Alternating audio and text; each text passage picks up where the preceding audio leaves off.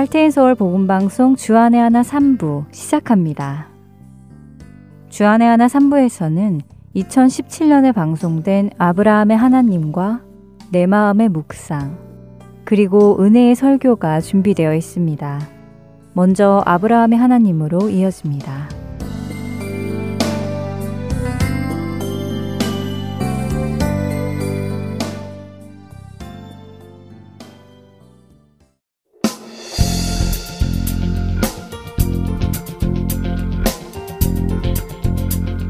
애청자 여러분 안녕하세요. 창세기를 통해 아브라함을 믿음의 조상으로 빚어가시는 하나님을 만나는 시간 아브라함의 하나님 진행의 최강덕입니다. 네, 여러분 안녕하세요. 강승규입니다. 네, 지난 시간에는 소돔과 고모라에 들어온 천사들과 그들을 영접한 롯, 그리고 이 천사들을 욕보이겠다는 소돔 사람들의 이야기를 창세기 19장 1절에서 11절까지 읽으면서 보았습니다. 네, 악으로 가득한 소돔의 이야기였습니다. 네. 어, 그들은 쾌락을 쫓으며 살았죠.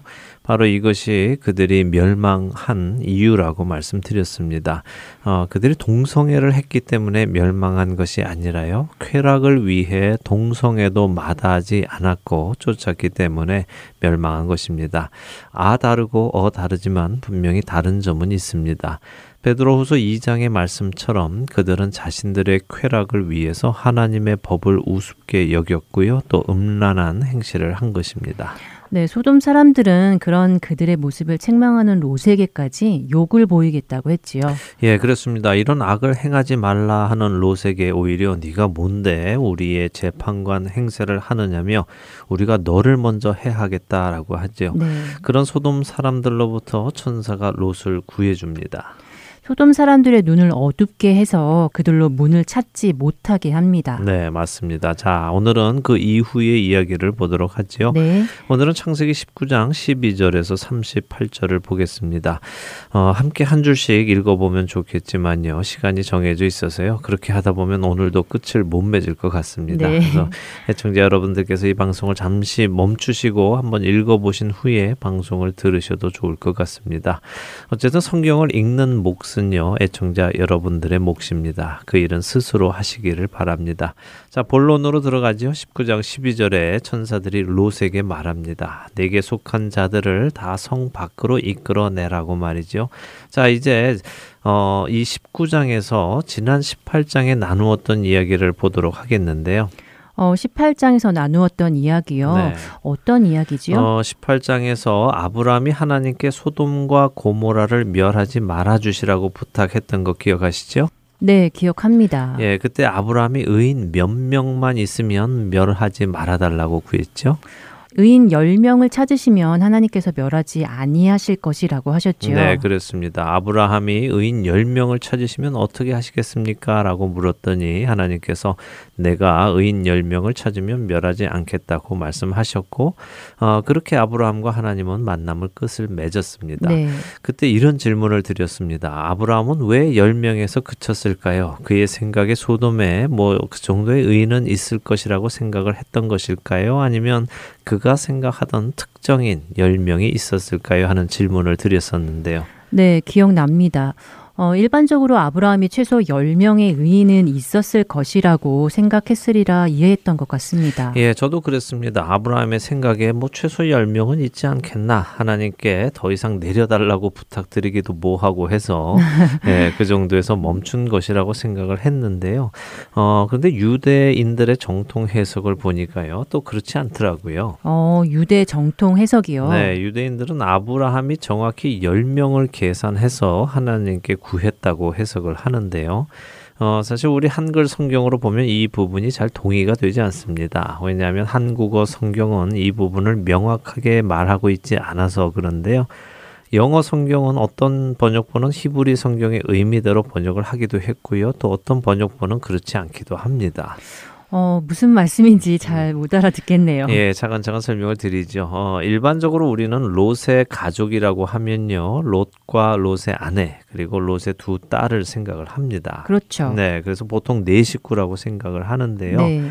어, 하지만 유대인들의 해석은 조금 다릅니다. 그들은 롯의 식구가 최소 10명이라고 해석을 합니다. 어, 10명이요? 네. 한참 많네요. 어떤 근거로 그렇게 해석을 하나요? 어, 예, 바로 이 창세기 19장을 근거로 그들은 그렇게 해석을 하는데요. 지금 이 19장 12절을 한국어 성경으로 읽으면요. 천사들이 어, 롯에게 네 사위나 자녀나 성중에 내게 속한 자들을 다 성 밖으로 이끌어내라 라고 합니다.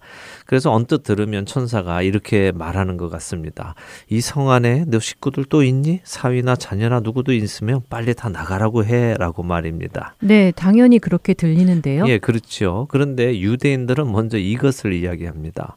소돔을 멸하려고 온 천사들은 하나님의 말씀을 받들고 왔고 그리고 그 소돔을 멸하는 중에 롯의 가족을 구해낼 것도 하나님께 명을 받아서 왔다는 것이죠.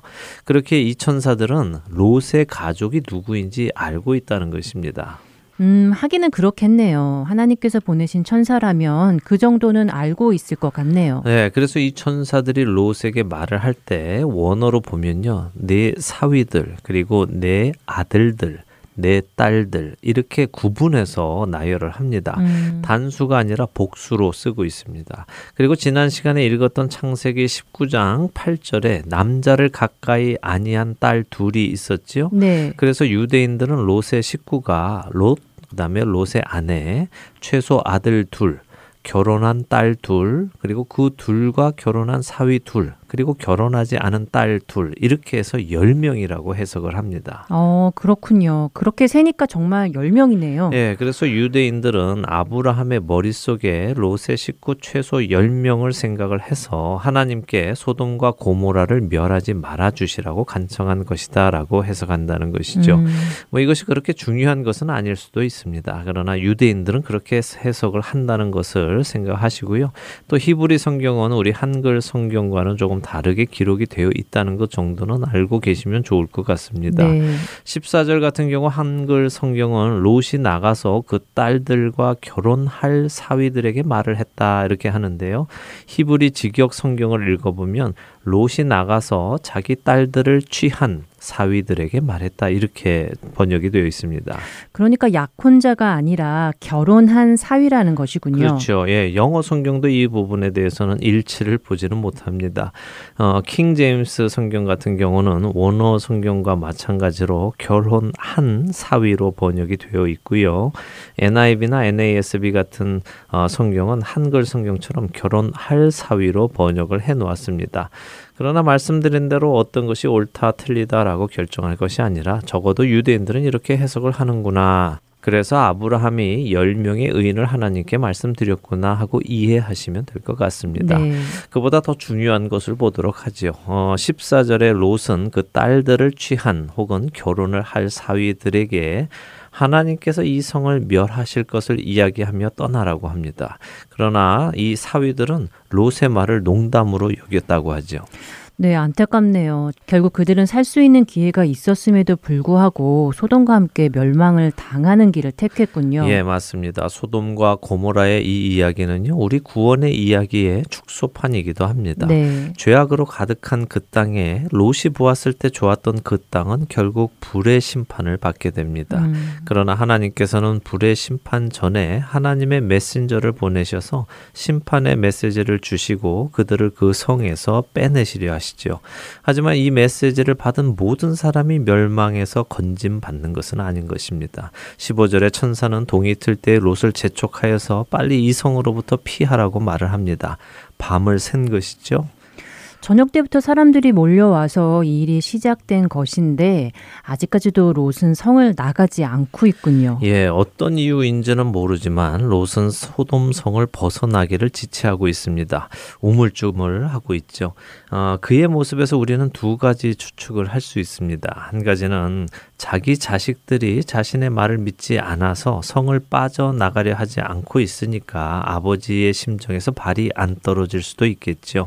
그렇겠네요. 유대인들의 해석대로라면 아들들도 있고 딸과 사위들도 있을 테니 말입니다. 그렇죠. 예, 발걸음이 떨어지지 않을 것입니다. 네.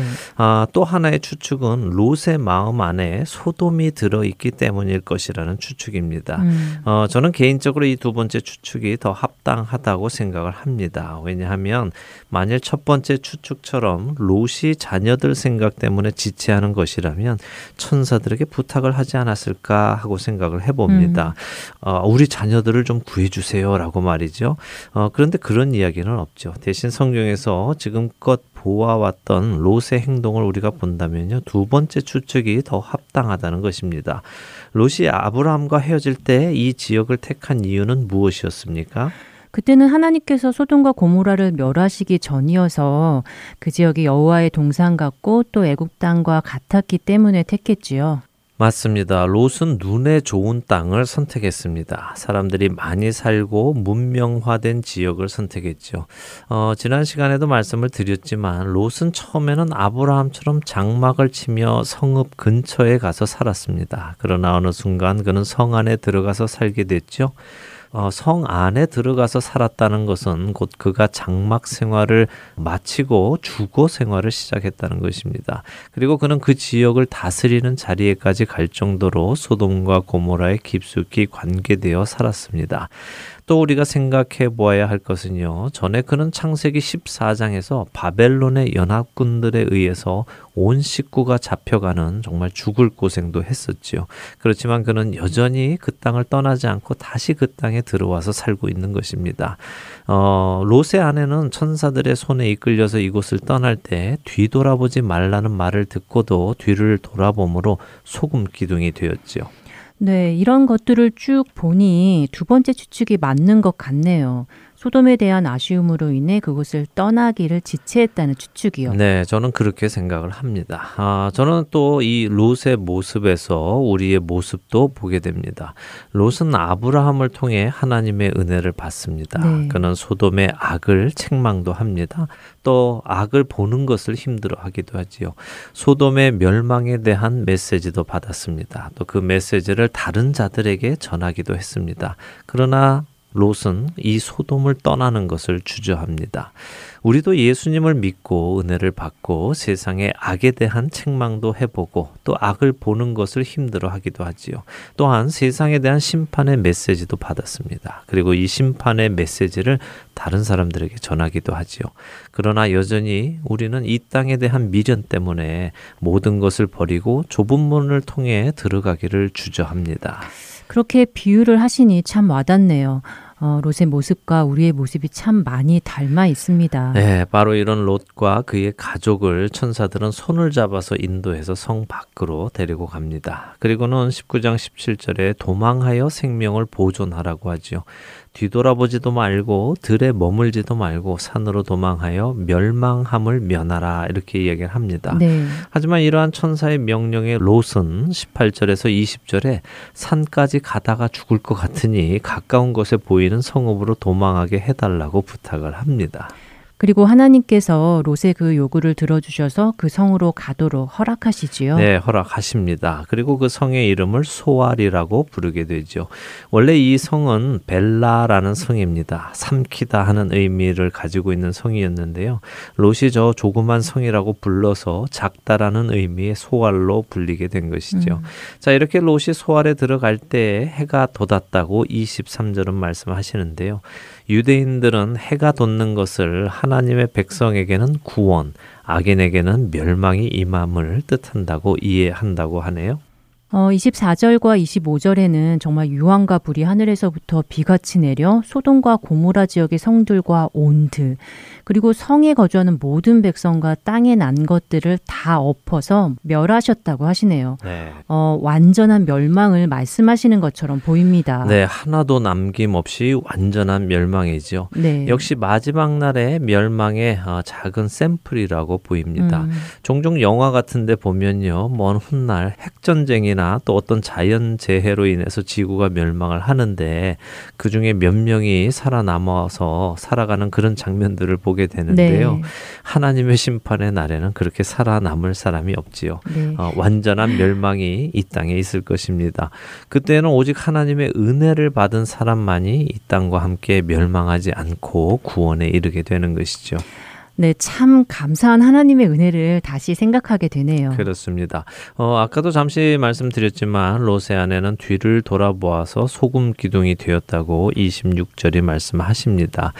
예수님께서는 누가복음 17장에서 예수님이 다시 오시는 날이 노아의 때와 같을 것이며 롯의 때와 같을 것이라고 말씀하십니다. 음. 그러시면서 롯의 아내를 기억하라고 하시죠. 아, 그렇네요. 예수님께서 롯의 아내를 기억하라고 하셨지요. 네.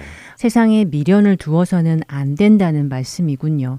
기억해야 하겠습니다. 네, 이 롯의 이야기 또 소돔과 고모라의 이야기는 우리에게 무엇이 더 중요한 것인지를 말씀해 주시는 아주 귀한 이야기입니다.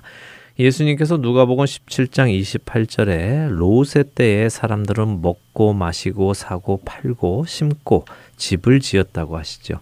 물론 먹고 마시고 사고 팔고 또 심고 집을 짓는 것이 나쁜 일은 아닙니다. 필요한 일이죠. 그러나 롯 시대의 사람들 다시 말해 소돔과 고모라의 사람들은 거기에만 관심이 있었습니다. 음. 지난 시간에도 말씀드린 대로 이들은 자신들의 육신의 즐거움 또 자신들의 육신의 필요함만을 채우는 데에만 관심이 있었지요. 이러다 보니 그들은 그들에게 다가오는 심판을 알지 못했고요. 그 안에서 멸망을 당한 것입니다. 우리가 이 땅에 살지만 그렇게 먹고 마시고 또 사고 팔고 심고 집을 짓는 것이 필요하지만 이 모든 것 위에 우리는 하늘의 것을 생각하며 살아야 하는 것입니다. 골로새서 3장 1절의 말씀처럼 그리스도와 함께 다시 살리심을 받았으면 위의 것을 찾아야 한다는 말씀이군요. 예, 그렇죠. 그렇지 않으면 멸망을 피하지 못하게 됩니다. 네. 늘 깨어 계시는 여러분들 또 저희들이 되기를 바랍니다. 어, 자, 이렇게 소알로 피해서 죽음을 피한 롯은 30절에 소알에 거주하기를 두려워했다고 하십니다. 원래 하나님께서 소알도 멸하려 하셨지요. 어, 네. 그렇다면 이곳 역시 죄악이 만연했을 것입니다. 그런 모습을 보면서 당연히 두려워졌겠지요. 하나님께서 또 언제 이곳도 음. 멸하실지 모르겠다는 생각이 들었을 것입니다. 그래서 롯은 두 딸과 함께 소알에서 나와서 산에 올라가 굴에 거주했다고 하십니다. 네, 참 모습이 말이 아니네요. 네. 예전에 아브라함과 함께 다닐 때는 어려운 일도 없었고 또 소유도 많이 있었는데 이제는 모든 것을 다 잃고 동굴에 살게 되었네요. 예, 비참한 모습이죠. 네. 예, 잘못된 선택을 함으로 비참하게 된 롯의 모습입니다. 그런데 이런 롯에게 더 비참한 일이 일어나죠. 맞습니다. 우리에게는 정말 이해하기가 어려운 일이지요. 네. 두 딸을 통해 아들을 얻는 정말 입에 담기도 어려운 비참한 일이 일어나지요. 맞습니다. 입에 담기도 어려운 아주 비참한 일입니다. 어, 롯의 두 딸은 이 일을 하려는 동기를 이렇게 설명을 합니다. 19장 31절인데 우리 아버지는 늙으셨고 온 세상의 도리를 따라 우리의 배필될 사람이 이 땅엔 없다고 말입니다. 두 딸이 말하는 세상의 도리는 무엇일까요? 글쎄요, 정확히 무슨 도리를 말하는지는 성경에서 말씀하시지 않아서 알 수는 없는데요. 많은 학자들은 어, 롯이 당시 그 지방 사람들에게는 깊이 대상이 되었을 것이라고 생각을 합니다. 그러니까 몇십 년 전에 그가 소돔에 들어와 살 때부터 이 소돔 지역에 나쁜 일이 일어나는 거죠. 네. 바벨론 왕의 공격이 있어서 이 동네 사람들이 다 어려움을 당한 적이 있었는데 어, 그때 롯이 살아남았는데 이번에도 또 롯이 살던 동네가 이렇게 하루아침에 불에 다 타버렸으니까 사람들이 롯을 재수 없는 사람으로 여겼을 것이다. 죽음을 이끌고 오는 사람 이다라고 생각했을 것이라고 학자들은 이야기를 합니다. 음. 그래서 어느 누구도 롯의 딸들을 데려다가 결혼하려 하지 않았다는 것이죠.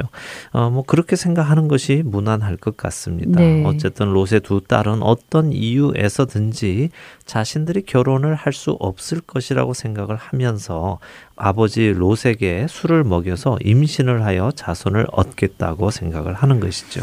어, 이해할 수는 없지만 여전히 그들은 이 일을 실행하여 성공하네요. 네, 성공을 합니다. 그래서 두 민족이 생겨나는데요. 바로 모압과 암몬 족속의 시조들이 롯과 두 딸을 통해서 이 땅에 생겨나게 되는 것이죠. 네.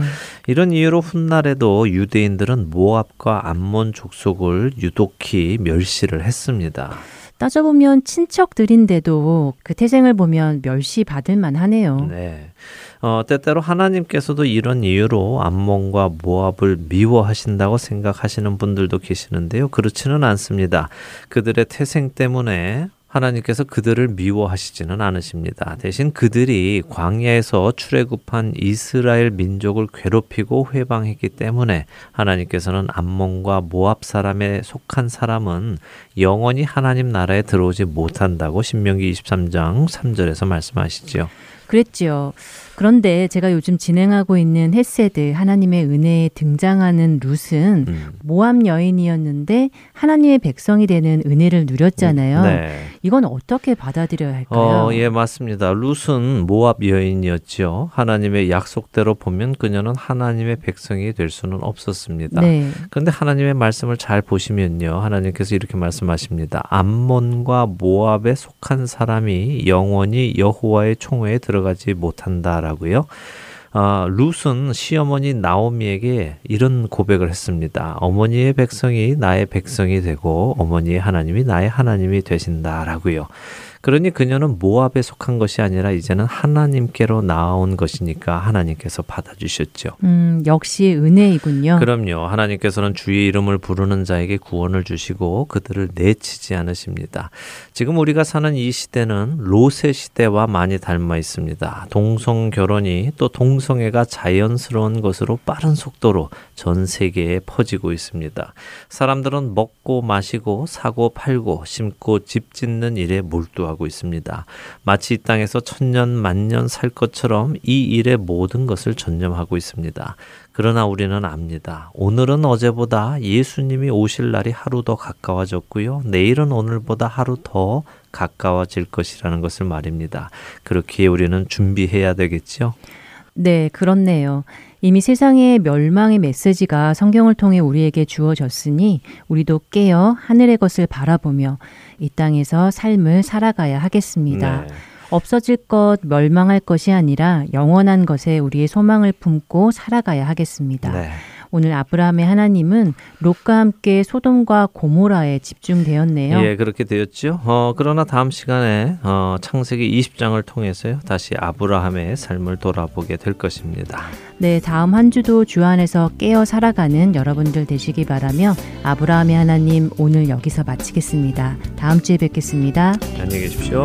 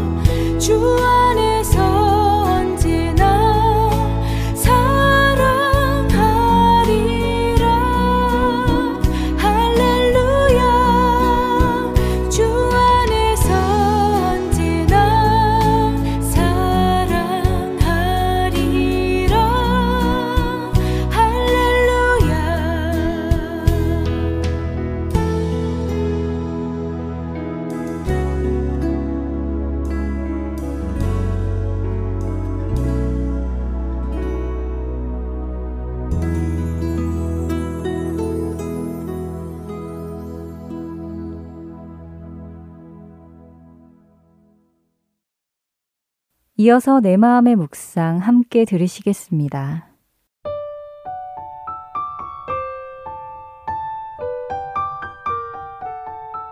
하루의 일과를 마치고 잠이 들기 전 여러분은 그날 하루를 돌이켜 보시며 평가를 하시나요? 오늘은 참 알차게 보냈구나. 혹은 오늘은 참 헛되이 보냈네. 뭐 그럭저럭 괜찮았어. 여러 가지 평가가 가능하겠죠. 한 주의 끝은 어떨까요? 한 달의 끝은요? 한 해의 끝도 있겠죠? 그리고 우리의 삶의 끝날도 있을 것이고요.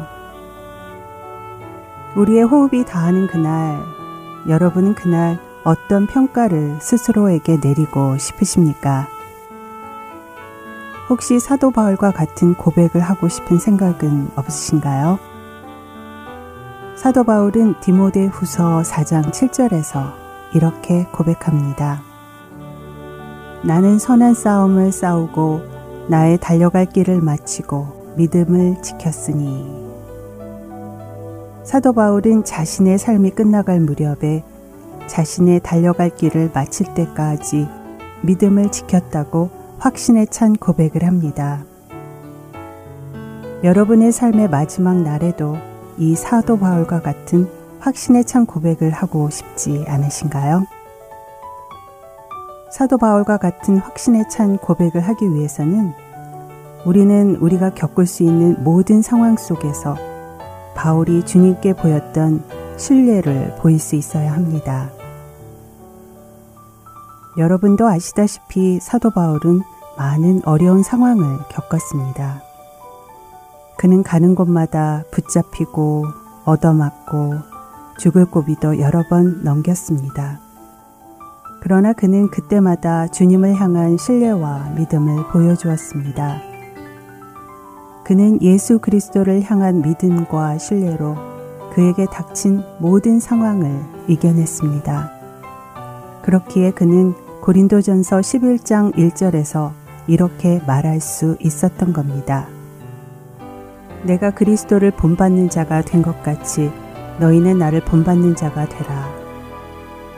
나를 본받는 자가 되라는 그의 말은 교만함이나 자만함에서 나온 말이 아니라 확신에서 나오는 자신감이었습니다. 유대교인들과 로마 정부가 그를 죽이려 하던 그 상황 속에서도 십자가에 달릴 수 있었던 것. 반대 세력이 그리스도를 계속해서 믿으면 죽일 거라고 위협하는 그 상황에서도 많은 동력자들이 목숨이 아깝고 두려워 믿음을 저버리고 떠났던 때에도 그는 이 땅의 삶보다 영원한 삶의 가치를 두고 확신을 가졌습니다. 이러한 믿음은 바울만 가질 수 있는 것이 아닙니다. 그가 자신을 본받으라 한 것처럼 우리가 그를 본받을 때 우리 안에도 그 안에 있었던 굳건한 믿음과 복음을 향한 확신을 가질 수 있습니다. 바울도 우리와 같은 성정의 사람이었습니다. 그것은 우리도 그를 본받을 수 있다는 것입니다. 그렇기에 바울을 본받기 원합니다. 모든 때에 주님을 신뢰하고 의지했던 그를 본받기 원합니다.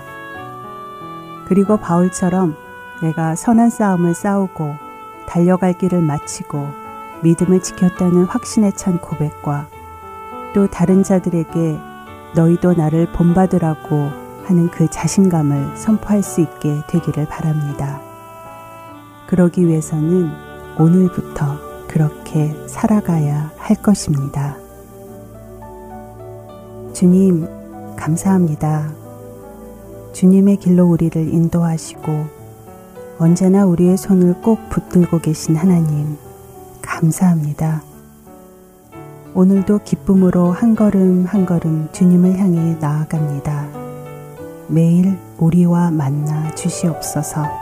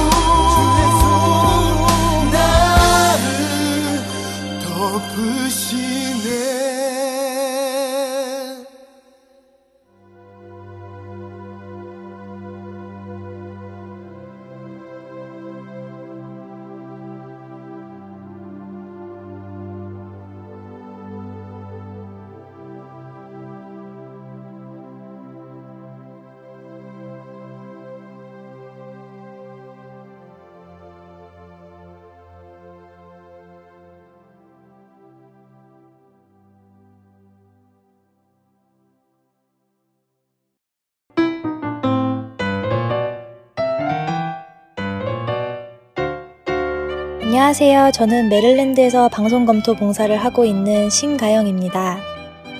Heart and Seoul 복음방송 홈페이지에 방문해 보셨나요?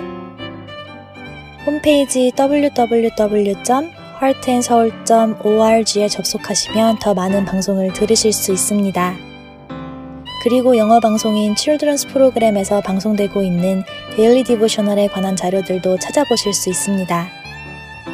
홈페이지에 접속하셔서 방송 듣기를 클릭하시면 자녀들을 위한 방송 자료실에서 찾으실 수 있습니다.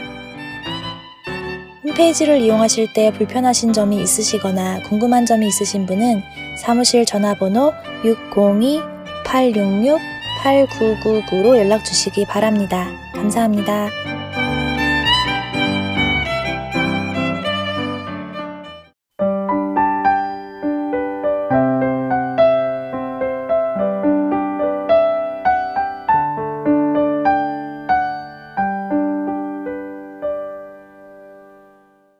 은혜의 설교 말씀으로 이어집니다.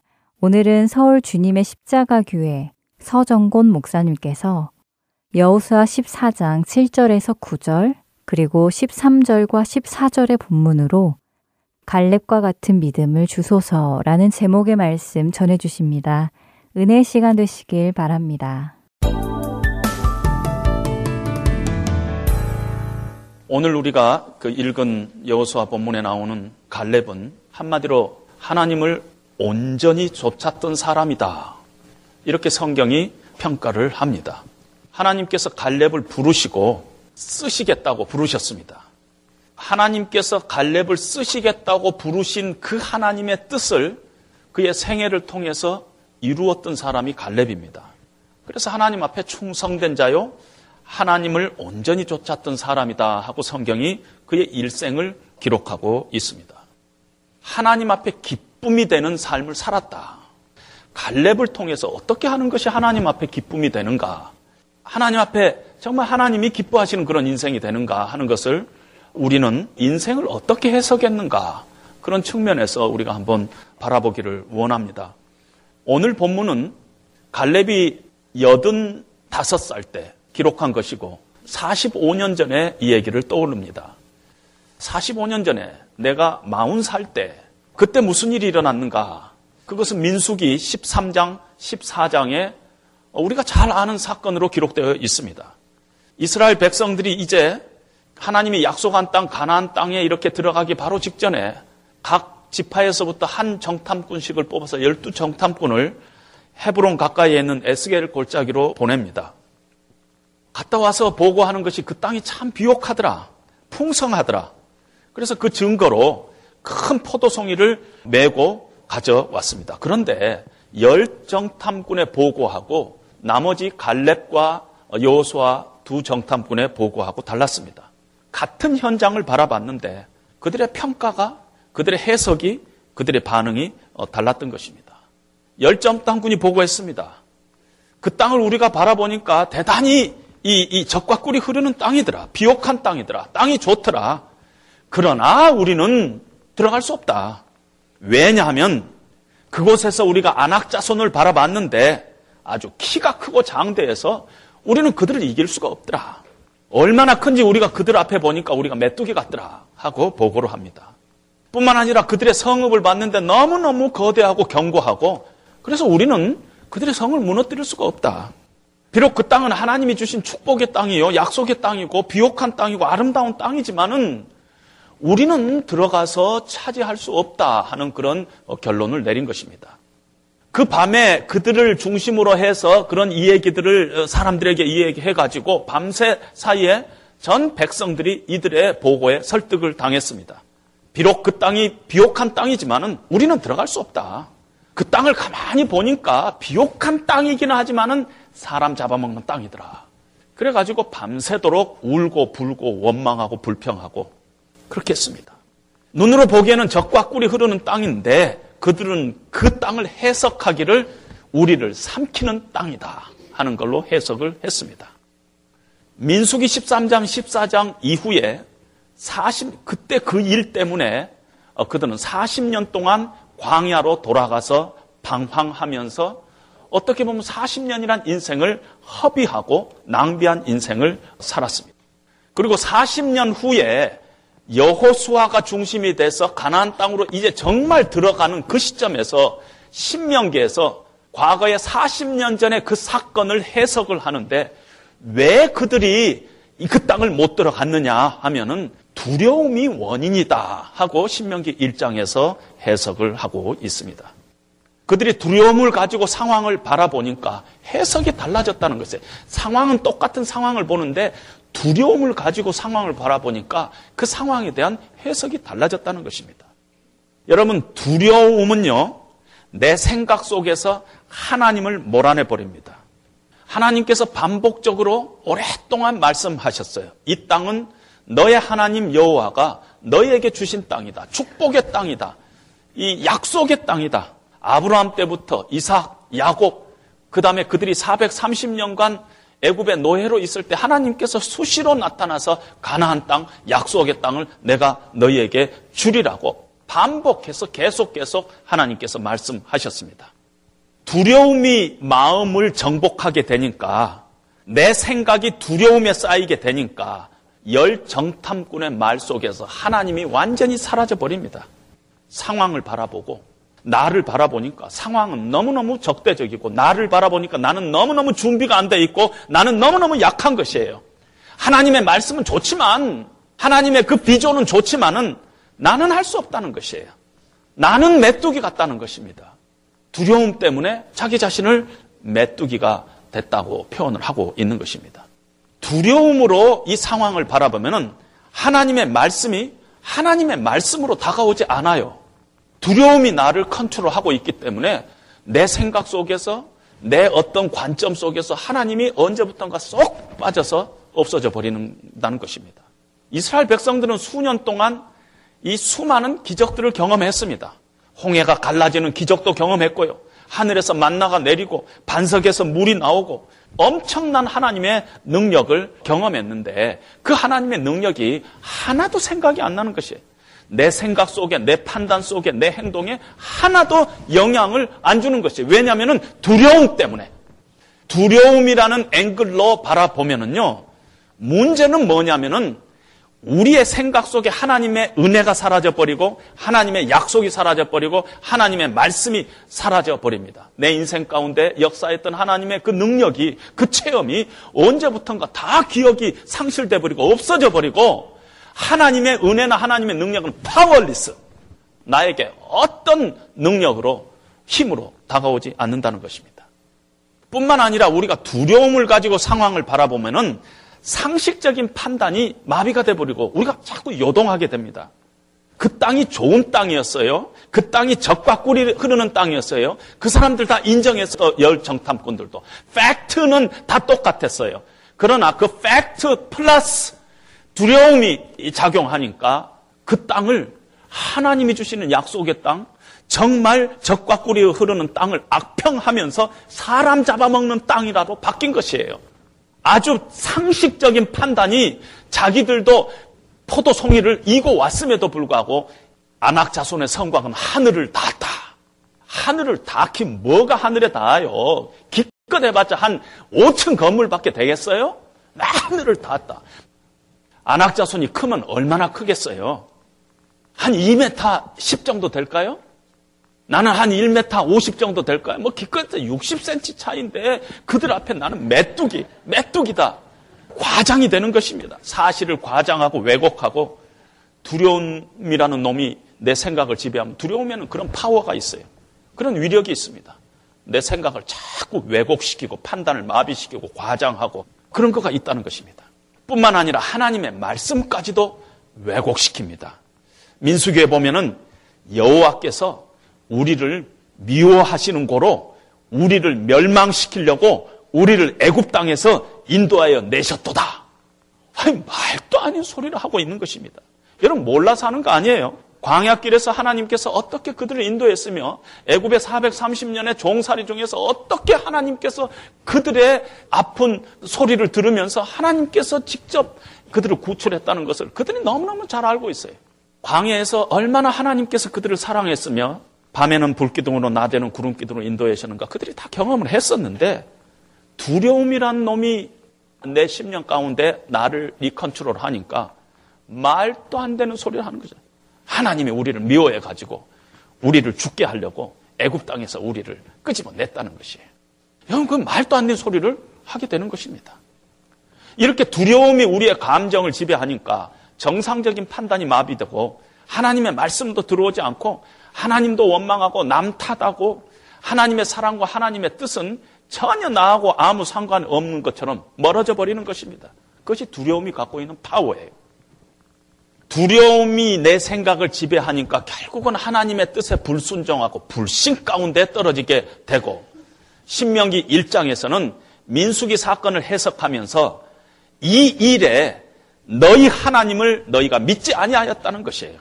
그래서 너희가 불신한 가운데 빠지고 40년 동안 그래서 하나님께서 노하여서 너희를 40년 동안 광야에서 실패하도록 허비하도록 너 인생을 만들었다 하고 하나님께서 말씀하고 있습니다.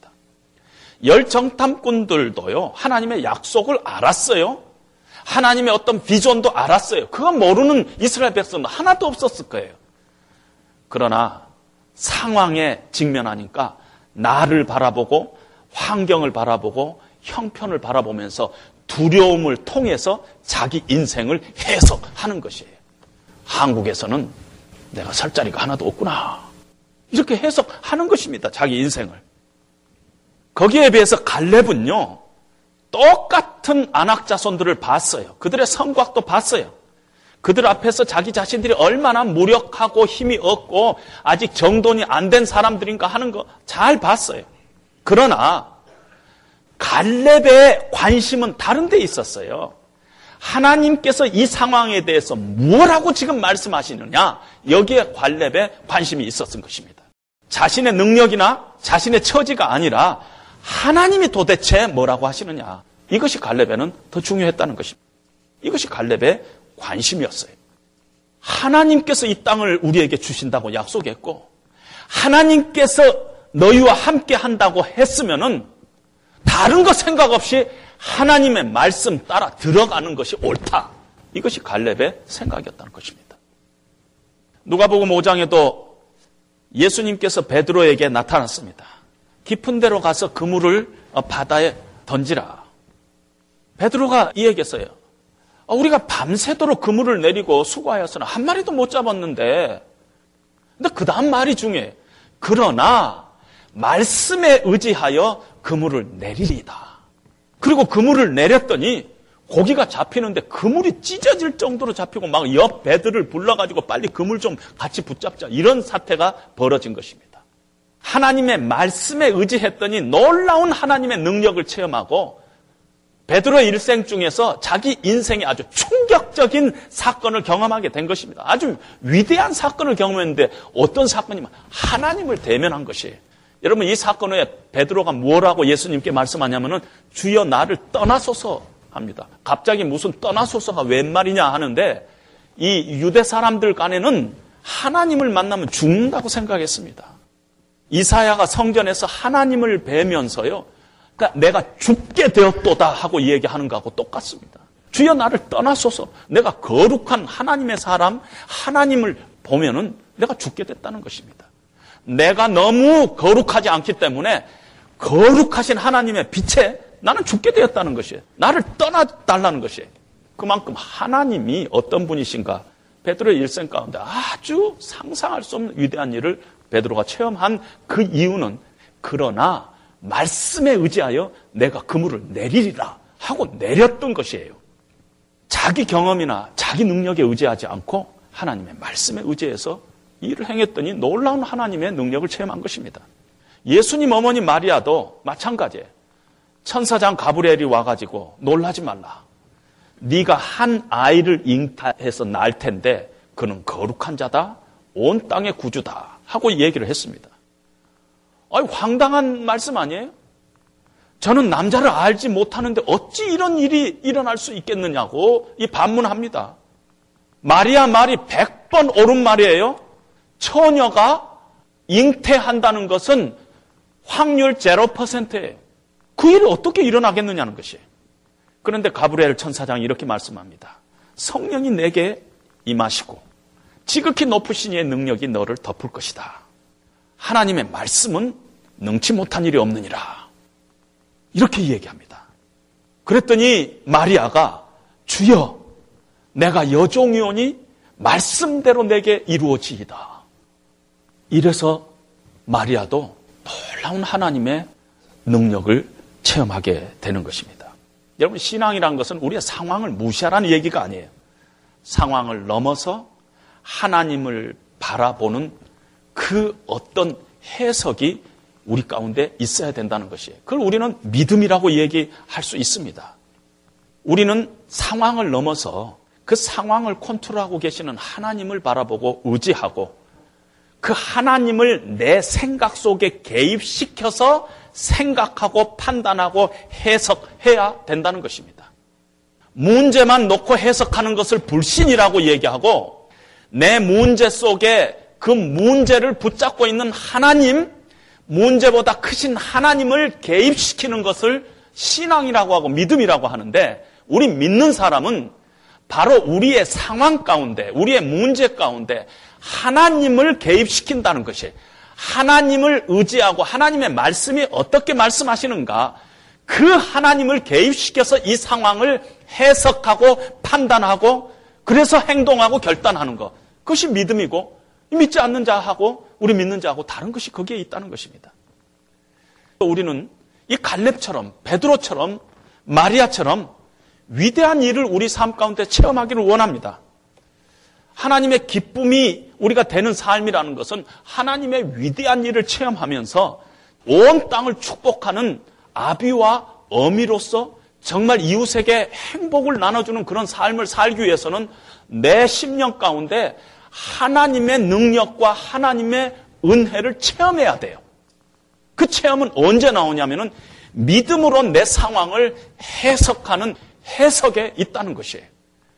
믿음으로 내 상황을 해석하는 것은 하나님을 내 상황 속에 개입시키는 것이에요. 하나님의 말씀은 이 순간에, 이 시간에, 이 상황에 무엇을 어떻게 말씀하고 있느냐. 어떠한 어려움, 어떠한 긴박한 가운데서도 하나님을 개입하는 것이 믿음이고, 그를 통해서 하나님께서는 우리를 열방의 아비와 어미로 삼 자리까지 우리를 이끌고 갈 것입니다. 구체적으로 몇 가지를 여러분들에게 권합니다. 첫째, 문제와 싸우지 마시고 하나님 앞에 가지고 나오십시오. 어, 실패도 찾아올 것입니다. 낙심된 일, 고민스러운 일, 두려운 일, 불안한 일, 하나님 앞에 가져와야 돼요. 하나님 앞에 가져오지 않고 문제와 싸우는 것이 문제예요. 이게 근데 가장 안 돼요. 어려움이 탁 떨어지면은요, 가장 어려운 게 하나님 앞으로 안 가져오고 문제와 싸우고 있어요. 맨날 설교 시간에 듣는데 내 삶 가운데 어려움이 딱 생기면 문제가 찾아오면 문제에 빠져가지고 우리가 그것과 스트럭을 하고 있는 것을 봅니다. 너희 염려를 다 죽게 맡겨라. 저가 너희를 권고하시라. Cast all your anxiety, fear, insecurity, failure on him. 우리 인생의 실패와 두려움, 낙심된 거, 고민스러운 거, 불안한 거, 다 하나님 앞에 맡기라는 것입니다. 사람들 만나지 말고 하나님 앞으로 나오라는 거예요. 성경은 어떻게 얘기하고 있어요? 하나님이 나의 도움이시오, 나의 피할 바이라고 얘기하고 있잖아요. 근데 왜 문제가 생기고 도움이 필요하는데 자꾸 사람들 만나요? 그게 아니라는 것입니다. 문제와 싸우지 말고 하나님 앞으로 가지고 나와야 됩니다. 어려워요? 쉬운 일 같지만 굉장히 어려워요. 그러나 나오면 해결됩니다. 두 번째, 평소에 하나님 말씀 안에 거하십시오. 하나님의 말씀을 평소 때 여러분들의 삶 가운데 사모하시고 암송하시고 그것이 여러분들의 노래가 되십시오. 주의 말씀 내 발의 등이요 내 길의 빛입니다. 주의 말씀은 나의 곤란 중에 위로라. 주의 말씀이 나를 살렸습니다. 두려워하지 말라. 내가 너와 함께함이라. 놀라지 말라. 나는 너의 하나님이 됨이라. 내가 너를 굳세게 하리라. 나의 의로운 오른손으로 너를 붙들리라. 아무것도 염려하지 말고 모든 일에 기도와 간구로 너희 구할 것을 감사함으로 하나님께 아뢰라. 그래야 모든 지각에 뛰어나신 하나님의 평강이 그리스도 예수 안에서 너희 생각과 마음을 지키시리라. 이런 하나님의 말씀들이 내 안에서 자꾸 이렇게 문제가 생길 때마다 그 말씀이 튀어나와야 돼. 그 말씀 붙잡고 그 문제 앞으로 문제를 해결해 나가야 되는 것입니다. 사실은요, 사실이 진리가 아니에요. 내 눈에 보이는 것이 다 보이는 게 아니에요. 내 귀에 들리는 것이 다 들리는 게 아닙니다. 진리는요, 하나님의 말씀이에요. 그래서 우리가 많은 사실이 있다 하더라도 그 사실을 하나님의 말씀으로 재해석하지 않으면 그건 진리가 아니에요. 사실일 뿐이에요. 사실도요, 사람들 이기에서 이기로 넘어가면 벌써 사실이 아니에요. 우리 알잖아요. 얼마나 말이 이렇게 뒤집히고 이렇게 뒤집인가요? 사실이 아닙니다. 하나님의 믿음 안에서 그걸 다시 재해석해야지 그것이 진리가 되는 것입니다. 갈렙은 그 마음이 그들과 달랐다 하고 성경이 평가를 하고 있습니다. 근데 그 마음이라는 단어가 영혼의 깊은 곳, 그의 존재, 그의 인격, 그의 영 이런 뜻입니다. 그 마음 깊은 곳에 여호와 하나님으로 불도장이 딱 지켜져 있어요. 그래서 하늘에서 만나가 탁 내리면은 사람들은 아 만나다 만나다 그러는데 여호와 하나님이 우리에게 지금 주시는구나. 매출하기가 떨어져도 아 매출하기다 매출이다 막 주워 모으고 뭐 야단 법석하죠. 얼마나 주워 모았든지 하나님께서 화가 나서 그 주워 모았던 자리를 탐욕의 언덕인가 그렇게 하나님께서 이름을 지었어요. 얼마나 주워 모았든지 그때 갈렙은 하나님께서 하신 일이다. 구름 기둥과 불 기둥을 보고 아 시원하다. 아 시원하다. 아 따뜻하다. 그게 아니라 아, 하나님께서 우리를 이렇게 인도해 오시구나. 그 마음의 비석에 신비에 하나님으로 탁 채워 있는 것이 갈렙이었다는 것입니다. 평소 때 그렇게 채워져 있었다는 것이에요. 정탐꾼으로 가서 갑자기 생긴 게 아니라 평소 때 그의 마음에 하나님을 개입시키는 해석이 언제든지 있었다는 것입니다. 사망의 음침한 골짜기로 다닐지라도 내가 해를 두려워하지 않은 것은 여호와는 나의 목자시고 주께서 나와 함께 함이라 하는 다윗의 고백이 우리 갈렙에도 똑같이 그런 고백을 갖고 있었다는 얘기입니다. 평소 때 그러한 신앙을 해야지 어려운 상황이 생기면은 하나님의 말씀이 떠오르고 하나님의 말씀으로 이 상황을 해석하면서 뭐라고 얘기한 그들은 우리 밥이다 하고 얘기가 그때 나오는 것이 금방 나오는 것이 아니라 아이고 우리는 메뚜기네가 아니라 저들은 우리의 밥이다 하고 나오는 것이 하루아침에 나오는 것이 아니라 평소 때 하나님의 말씀 안에서 신앙적인 트레이닝이 어, 필요하다는 것입니다. 매일매일 말씀 안에서 우리 인생을 바라보는 우리의 시각을 교정해야 합니다. 우리 시각을 교정해야 돼요. 그것이 믿음이라고 합니다. 하나님의 역사, 하나님의 능력을 바라보는 눈을 우리가 가져야 돼요. 그러면 점점 점점 두려움이 사라지면서 우리에게 문제가 딱 떨어질 때 문제의 포장지를 바라보는 것이 아니라 포장지 속에 있는 하나님의 계획을 바라보는 그 능력이 그때 생기는 것이에요. 여러분, 하나님 안에는 문제가 없어요. 어떤 분이 그랬어요. 하나님에게는 문제는 없고 계획만 있다. The Lord has no problems, only plans.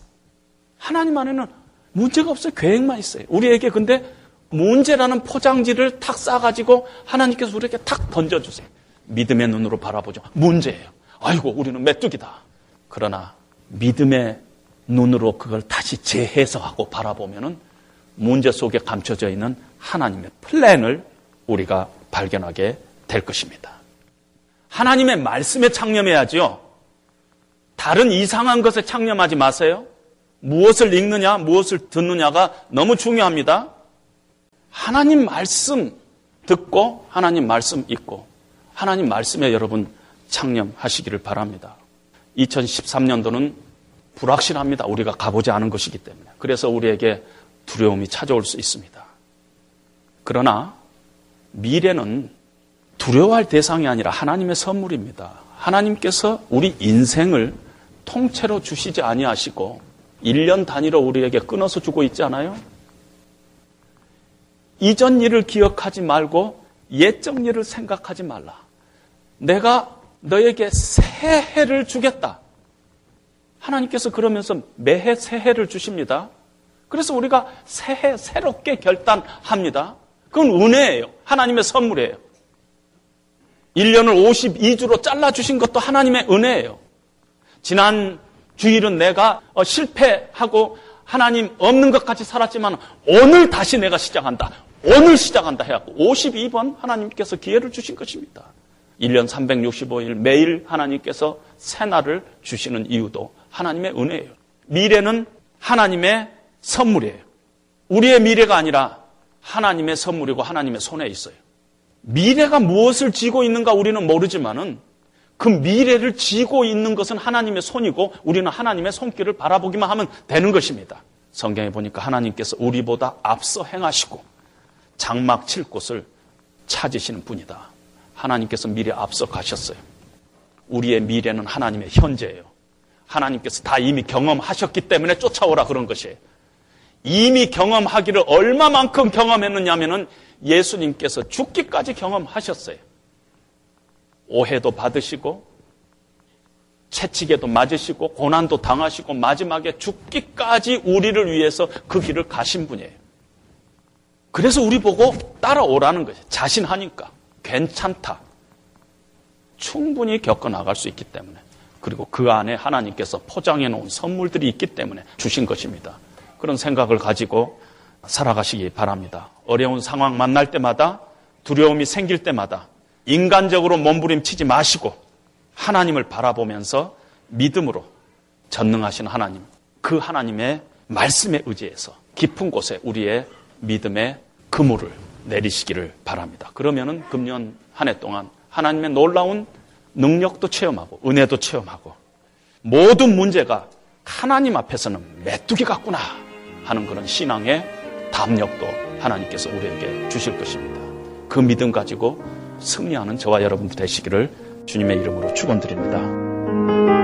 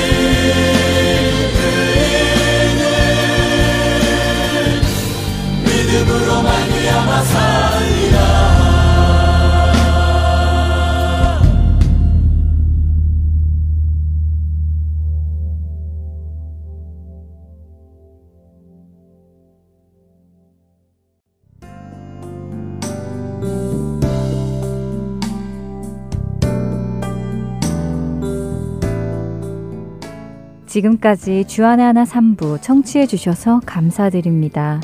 다른 방송들을 더 듣고 싶으신 분들은 홈페이지 www.할테인서울.org에서 특별 방송을 클릭하시면 들으실 수 있습니다.